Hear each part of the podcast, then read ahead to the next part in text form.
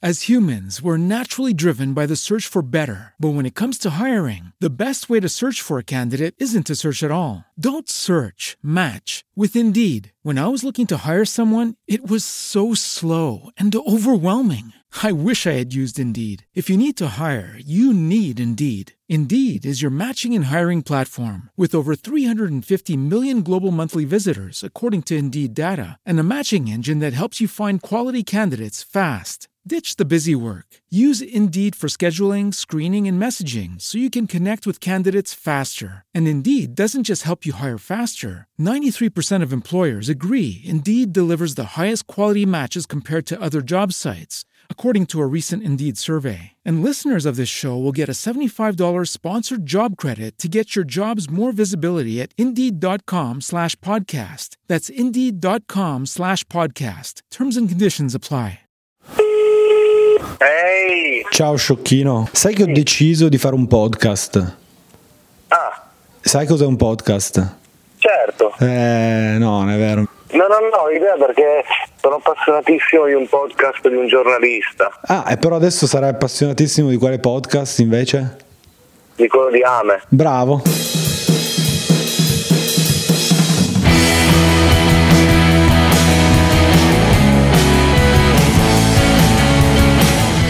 Stai ascoltando Strano Podcast e il mio podcast.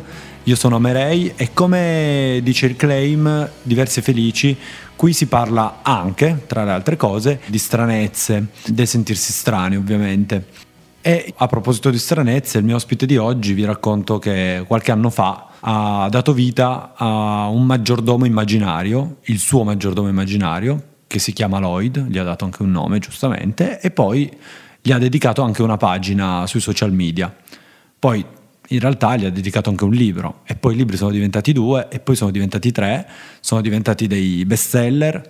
Eh, sto ovviamente parlando di Vita con Lloyd, che è il primo libro, poi è arrivato In viaggio con Lloyd, è arrivato un anno con Lloyd, insomma lo conoscete, tutti editi da Rizzoli Lizard.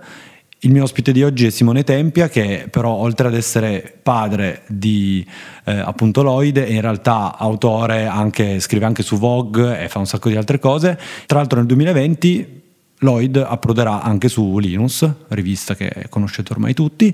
Eh, insomma, sono molto contento di essere qui a chiacchierare oggi con Simone Tempia, che ringrazio per aver accettato l'invito al mio podcast. Ciao Simone. Beh, io ringrazio per, eh, per essere qui a fare due chiacchiere insieme. Ecco, è se- è sempre divertente fare due chiacchiere. Bene, ti chiedo subito quello che chiedo a tutti quando iniziamo a parlare, cioè se tu nella tua vita ti sei mai sentito strano, diverso dagli altri e se sì, se questo ha anche influenzato diciamo, la tua produzione.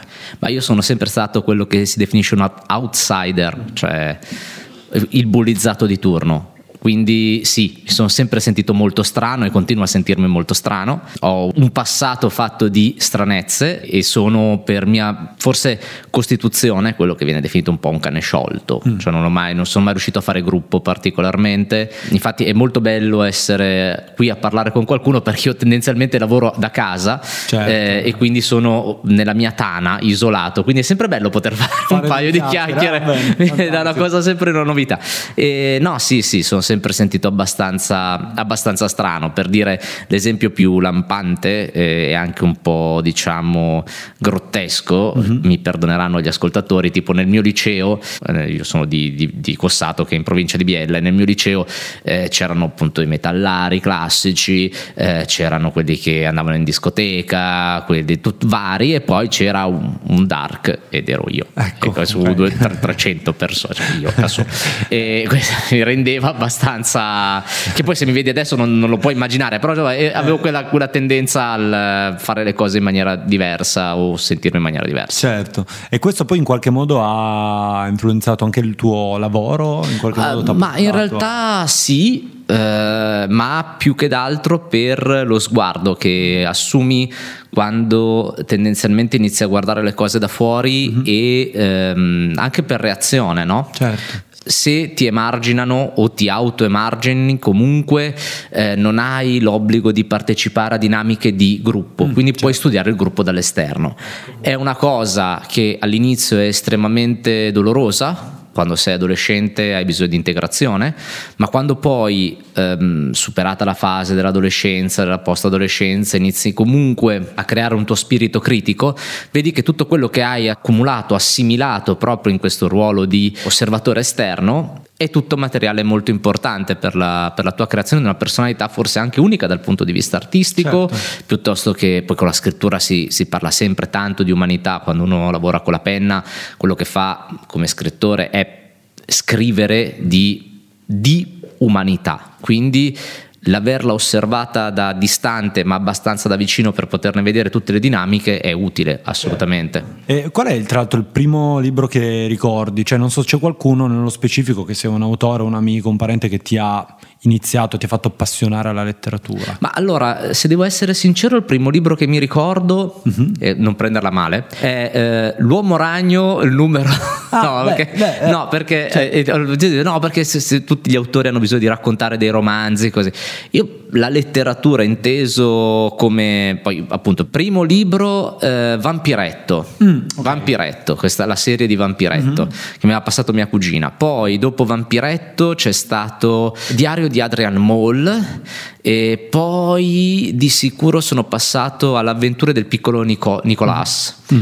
eh, queste sono, sono insomma le, le letterature sì, sì, prime letture da, da ragazzino proprio però devo mettere tra le prime letture anche ovviamente il mondo fumettistico. Mm, ah beh no, è giusto, bisogna dargli... Cioè, Viene sempre svilito dicendo no, però non, la letteratura è una roba, però tu leggevi i fumetti, ma sì, ma i fumetti è roba tipo Topolino, ma No, no, guarda. Invece no, secondo me rimane importante come formazione. Sono d'accordissimo, anzi in realtà è un tema ricorrente qua nel podcast, appena c'è un autore di fumetti, una, una cosa di cui parliamo è del perché il fumetto venga così messo da parte, venga visto come, dico sempre, il fratellino scemo della letteratura. Sì, perché si pensa che sia roba ludica, quindi sì, esatto, facilmente esatto. assimilabile, non ti devi concentrare per leggere i fumetti. In realtà io mi ricordo che uno dei primissimi fumetti, l'Uomo Ragno che avevo preso, era eh, forse uno degli ultimi, perché Marvel Italia aveva la là da venire, era ancora Star Comics ed era la saga del bambino dentro, che era una roba terribile perché parlava di droga, di figli che hanno rapporti, era mm, Harry Osborne, il figlio di Norman Osborne, secondo Goblin, okay. che aveva sviluppato una dipendenza dalle droghe perché viveva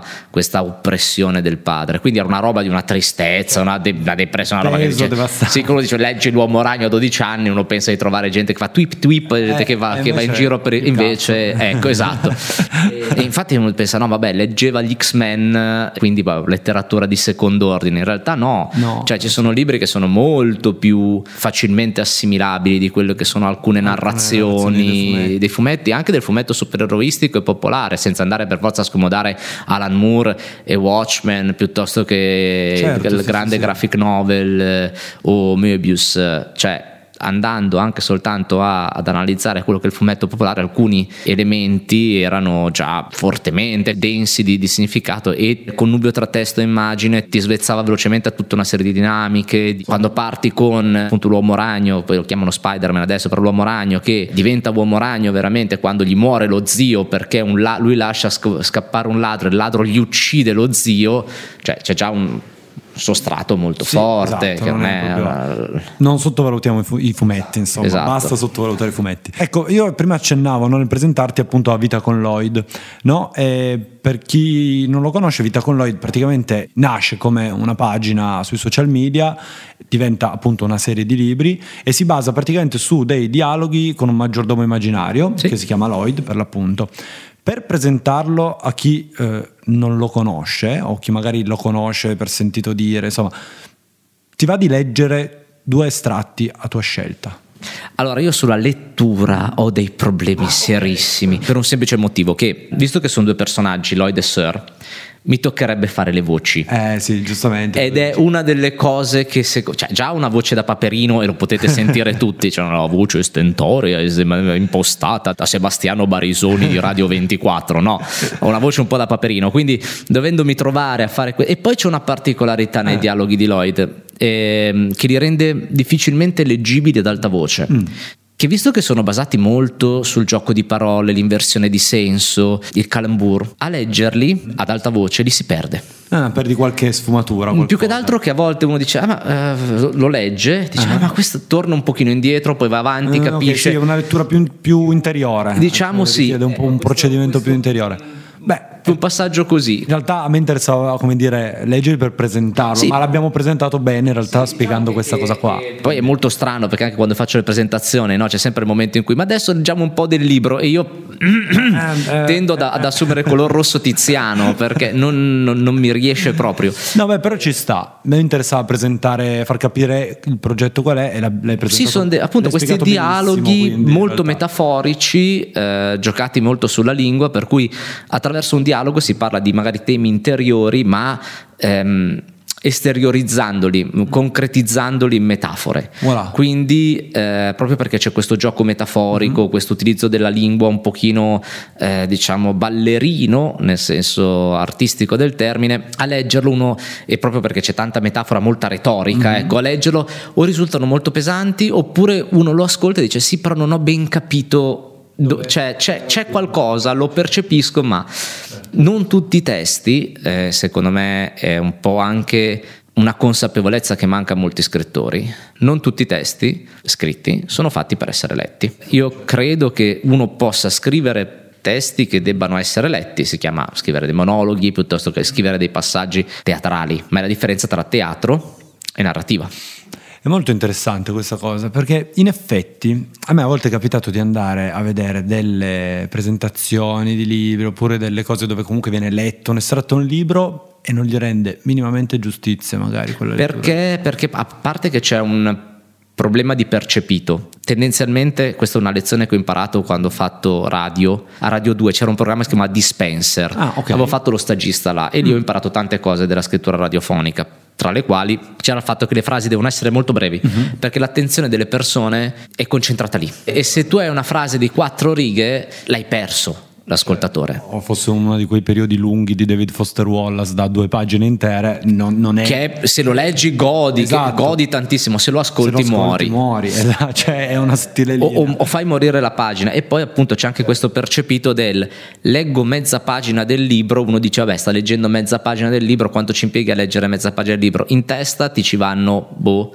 30 secondi. Ad alta voce ci impieghi due minuti che sembrano 40 Certo, no, ma è è molto interessante perché poi vabbè, in effetti devo dire che io vivo la letteratura, leggere come una cosa molto intima, no?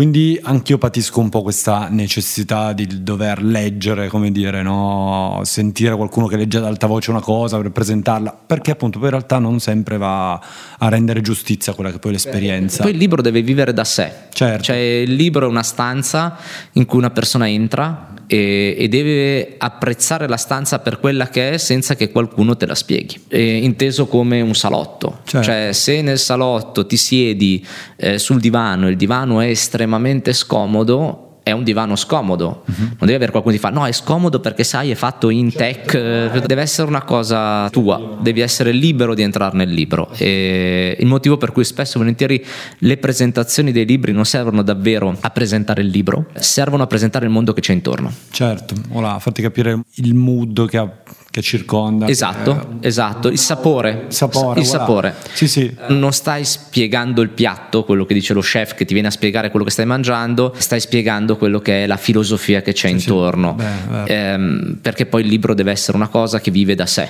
Certo, ah, no, no, è verissimo, verissimo, sono pienamente d'accordo. Mm, Tu hai la fortuna di vedere, appunto, perché poi questi dialoghi con Lloyd, come dicevamo, sono diventati tre libri, eh, editi appunto da Rizzoli Lizard, e poi in realtà la cosa che mi è piaciuta molto, che mi piace molto di questo progetto, è che poi su, ad esempio, sulla pagina Facebook, che invito chiunque sia in ascolto ad andare a, a seguire, a guardare se già non lo facesse, allora mh, tu praticamente alla fine ritrovi un sacco di immagini tratte da questi dialoghi fatte da fan o anche illustratori bravissimi che decidono di mettere in immagini no, queste, questi In realtà è dialoghi. proprio la- il mio pagamento questo, Mm. nel senso, visto che da Facebook non ci tiri fuori niente, cioè non, non è come YouTube che ti, dia- ti dà un po' a seconda di visualizzazioni, Facebook ti ospita e a volte ti boicotta anche se non paghi, io da subito, quando ho iniziato a lavorare con Lloyd, mi ero imposto alcune regole, una era il progetto doveva durare almeno 5 anni, Mhm. siamo nel suo quinto anno, ma soprattutto c'era l'obbligo per me, autoimposto, di pubblicare 5 giorni su 7 degli inediti.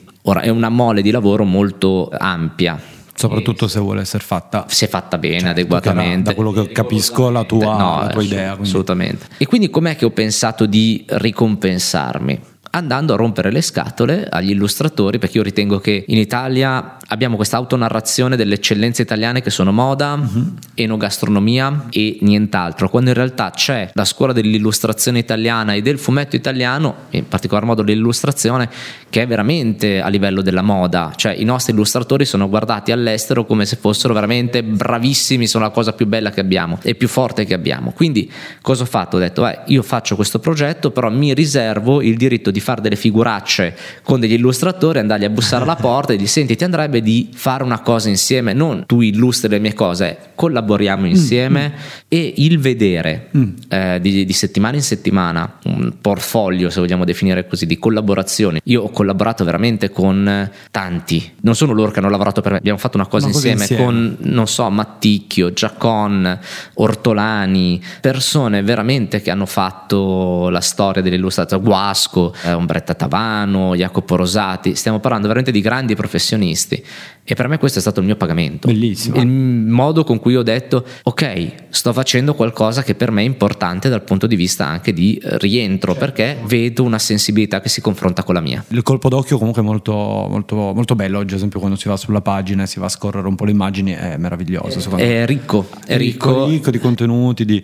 anche perché so che a te interessa molto l'interazione tra varie forme, tra la letteratura, l'immagine, ho letto in un'intervista che ne parlavi, il video, eccetera. Quindi ti chiedo se eh, decidessero di fare un film ispirato da Vita con Lloyd e ti chiedessero di scegliere due attori, ovviamente uno per Sir e uno per Lloyd, e un regista per girarlo e una band per fare le musiche, chi sceglieresti? Così? Allora, la musica è Teo Teardo. E via. Teo Teardo che ha fatto la musica del book trailer del terzo libro. Ah, buon, perfetto. Quindi, quindi abbiamo Teo Teardo. Abbiamo già lui, fatto. via, a soldato. Poi Beh, regista, secondo me, lì dipende molto dal, dal, sapore, perché se io dovessi cercare un regista che mi piace tanto e che potrebbe darmi delle grandi emozioni, adesso in Italia mm, Mainetti è quello che mi ha emozionato di più tra i registi italiani però chiaramente lui si confronta con eh, allora devo aspettare il suo ultimo film quello sui freak uh-huh. che secondo me potrebbe molto eh, essere vicino al mondo di Lloyd che è un po' dal sapore agrodolce okay. un po' malinconico mm. perché alla fine se ci pensi Vita con Lloyd è la storia di un uomo che si è fatto un amico immaginario certo. quindi è abbastanza Ciao, triste un, pa- sì, un uomo sì. che parla da solo ed è veramente solitario questo discorso da sentirsi strano Certo. Quindi Mainetti magari potrebbe essere un grande regista. Se dovessi guardare all'internazionale, beh, no, di sicuro direi che adesso mi è in mente. Mm. Alice Rohrwacher come regista. E attori? E due attori. Due attori. Eh, allora, sì. uh, Sir Neri Marco Re. Wow, super. E Lloyd Stefano Fresi. Voilà, bello. Stefano Fresi perché la gente si aspetta un Lloyd alto, allampanato, un po' anziano, invece secondo me sorprendiamo. lo sorprendiamo perché Fresi comunque è estremamente bravo, uh-huh. io l'ho visto in Cuori Puri che questo film, cioè tutti se lo ricordano in Smetto quando voglio, ma invece è una persona con tantissima eleganza, peraltro mi pare che sia maestro di violino, infatti c'è una battuta bellissima sua, lui dice io non sono grasso, io sono pieno di sorprese, che è bellissimo. E poi e, e Fresi è veramente, veramente bravo. E poi ah. così ricrei quel duo comico, però lo declini in maniera completamente nuova. Sì, perché tutto un taglio nuovo. elegante, gli dai un, mm. uno stile. E poi, beh, Marco Re, perché chiaramente è, cioè, due attori. Allora, o, o Neri, perché secondo me lui ha una scala di registri imponente mm. dal punto di vista dell'ironia. Non è mai ridanciano, è sempre ironico, ma riesce a essere anche malinconico. Ha proprio quel range di emozioni così. Se no, un altro nome che mi viene in mente è Fausto Paravidino, mm-hmm. ma perché ricalca proprio un pochino il mio sir piccolino, magro, leggermente Woody Alleniano. Queste sono le idee che mi sono venute. Ecco. Lloyd, no? Appunto. Sa di questi libri, cioè sa di essere pubblicato Guarda, se vuoi glielo chiedo. Glielo, glielo però, però, se glielo chiedo e mi risponde, sono pronto per essere portato via con una di quelle camicie che si allacciano quelle, dietro. Quelle che, sì, che si allacciano dietro e poi sta.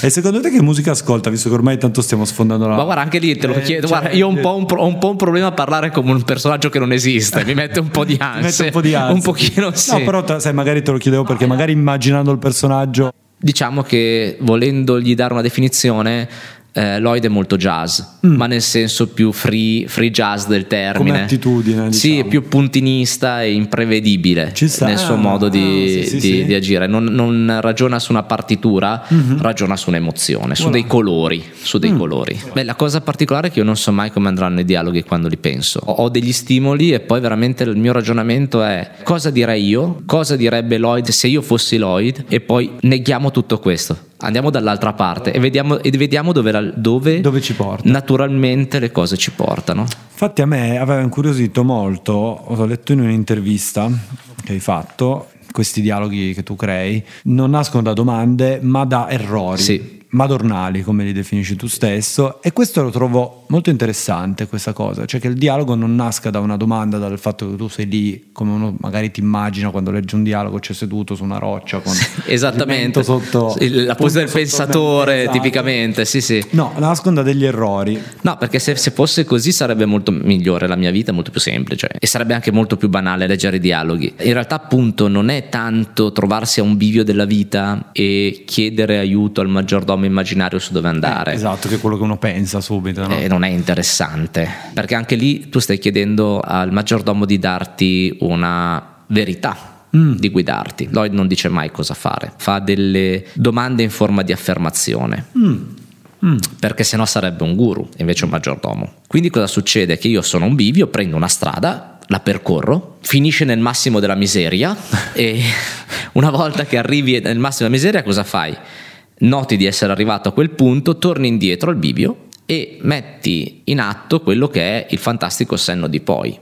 Cioè, percepisci il fatto del ma perché se avevo tutti gli elementi per capire che prendere quella direzione sarebbe stato devastante, l'ho comunque perseguita? Ed è lì che arriva la domanda fatta al maggiordomo. È il chiedersi il perché si è compiuto un percorso, il che non è per forza arrivare al massimo della miseria, però perché io ho fatto questa cosa che mi ha toccato, che comunque è rilevante per la mia vita. Spesso e volentieri sono errori quelli che rilevano, ma a volte sono anche grandi gioie, a volte sono gioie negate. Una domanda può essere perché a volte ci neghiamo l'entusiasmo di una grande notizia. E diciamo no, ma aspetto a festeggiare Eh, perché, o eh, perché per scaramanzia, ad esempio, perché ah. E sono domande che ci- te le devi fare. Non è entusiasmo buttato via, non è che stai sciabolando un Moe Chan- un Moe Certo, no, eh, anche per in efftti sono quelle allora che puoi. Sì, esatto. perché poi tanto non lo fai dopo. Dici, esatto, poi- perché poi- il 90% dei casi, anche quando poi ti arriva la notizia, tu ti sei già elaborato tutto il Sì, lutto che e- sarebbe andato malissimo. sì, e quindi, quindi ti- eh, sì, vabbè, andiamo a mangiare una pizza fuori, che bello, però ti è scesa. Sì, sì, ti è scesa, l'hai lasciata già decantare. Quindi sono tutte domande che io mi, mi pongo con, Ah, con Lloyd. con Lloyd. Mi è piaciuta molto. Un'altra cosa che tu dici in un'intervista da storygenius.it dice pensare molto prima di scrivere, pensare molto dopo aver scritto, pensare molto quando si riscrive e non accontentarsi mai di ciò che c'è perché si può arrivare sempre a qualcosa di meglio. Ora, vabbè, ovviamente tu hai eh, un tuo approccio di questo tipo perché sei uno scrittore. Però leggendo questa frase a me è venuto in mente questo spunto perché mi è venuto spontaneo pensare che forse sarebbe quello che dovrebbero fare tantissime persone che utilizzano i social media e che scrivono un sacco anche non solo sui social media, che però non pensano quando scrivono alle cose. E, mh, secondo te un po' di ponderatezza in più effettivamente sarebbe utile in generale, cioè al di fuori dell'approccio da scrittore? Indispensabile. cioè, mm, in tutto. Indispensabile. Io credo che i social media abbiano. eh, forse bisogna ri- recuperare una saggezza antica. e Per la saggezza antica intendo dire avanti Cristo. Mm, quando, antica, ok. quando i romani dicevano che gli scripta manent, Mm. Intendevano proprio dire quello. Cioè, a parlare a parole va tutto bene, ma ciò che rimane scritto resta scritto. Ha un peso, Ha un peso diverso. peso diverso. Ehm, e noi con i social media abbiamo un po' perso questa sensazione perché uno pensa scrivo uno status di Facebook è come dire una frase a una persona davanti al caffè effimera scompare in realtà non è tanto quello che rimane attaccato addosso a te ma è quello che lascia attaccato alle persone Eh sì. Eh, parlando con uno psicologo, il eh, professor Nanni Presti, eh, docente di psicologia generale all'Università di Corenna, lui a un certo punto mi ha chiesto: Ma tu, Simone, qual è l'ultimo libro che ti ha emozionato? E io ho detto: "La Trilogia della città di K di Agota Christoph. E lui mi ha detto molto chiaramente: Tu ti sei emozionato per delle macchie nere su fogli bianchi. Perché le parole questo sono. Certo. Però quelle macchie nere agiscono dentro di te. Quelle macchie nere, proprio perché sono scritte e non sono pronunciate, agiscono dentro di te e agiscono a un livello profondissimo. Quindi quando io scrivo uno status di Facebook e compare sullo stream di qualcun altro e quella persona legge, io sto agendo a un livello molto profondo della sua sensibilità. Molto più profondo di quanto potrebbe essere se ci vedessimo faccia a faccia io pronunciassi le stesse cose. cose. Certo, eh, no, non abbiamo assolutamente quella percezione quando usiamo i social media. Come, no? come dico spesso, quando uno legge qualcosa se lo legge in testa, senti la voce dentro, ti senti le cose dentro. Proprio perché ti senti le cose dentro, io scrivendo quella cosa sono entrato dentro di te. Ho violato la tua intimità. È vero.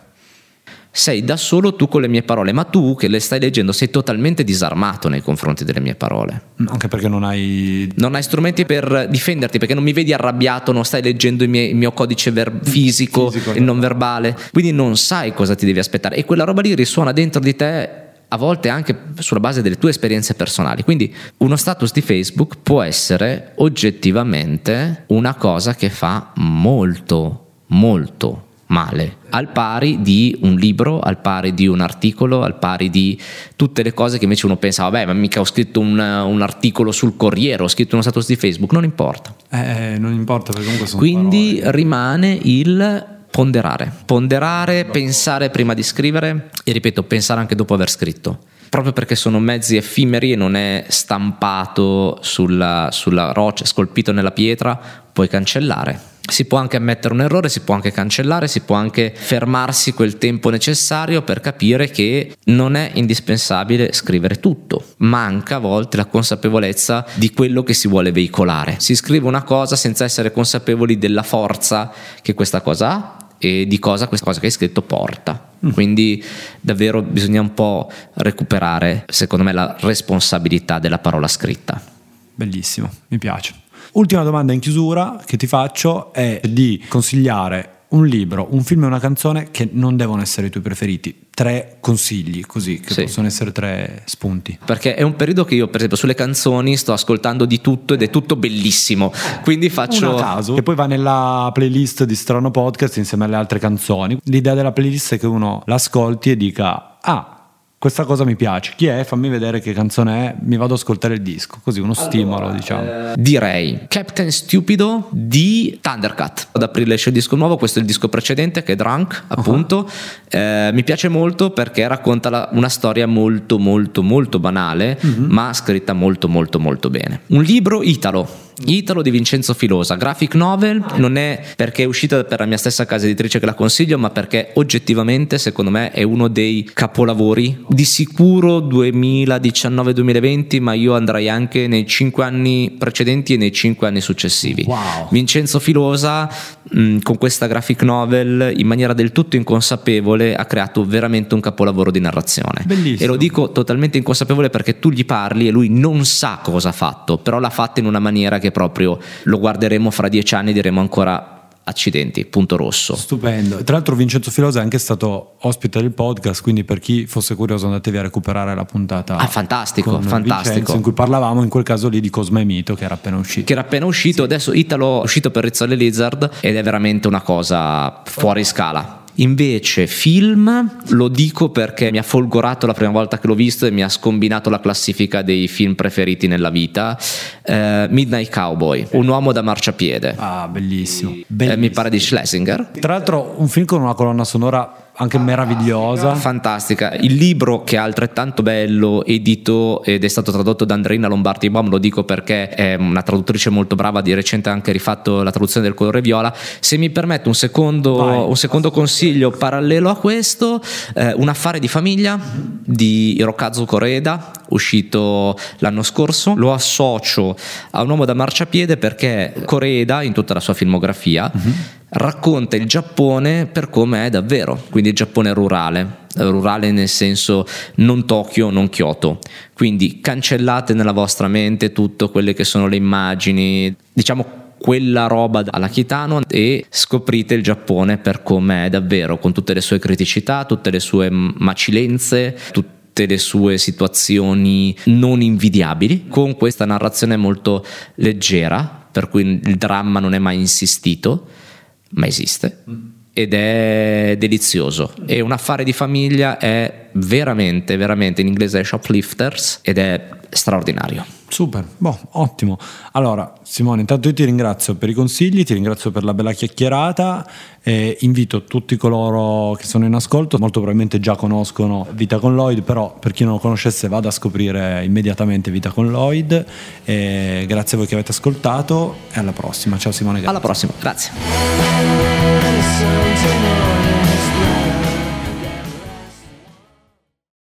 With Lucky Land slots, you can get lucky just about anywhere. This is your captain speaking. Uh, we've got clear runway and the weather's fine, but we're just going to circle up here a while and uh, get lucky. No, no, nothing like that. It's just these cash prizes add up quick. So I suggest you sit back, keep your tray table upright, and start getting lucky. Play for free at LuckyLandSlots.com. Are you feeling lucky? No purchase necessary. Void where prohibited by law. 18 plus terms and conditions apply. See website for details.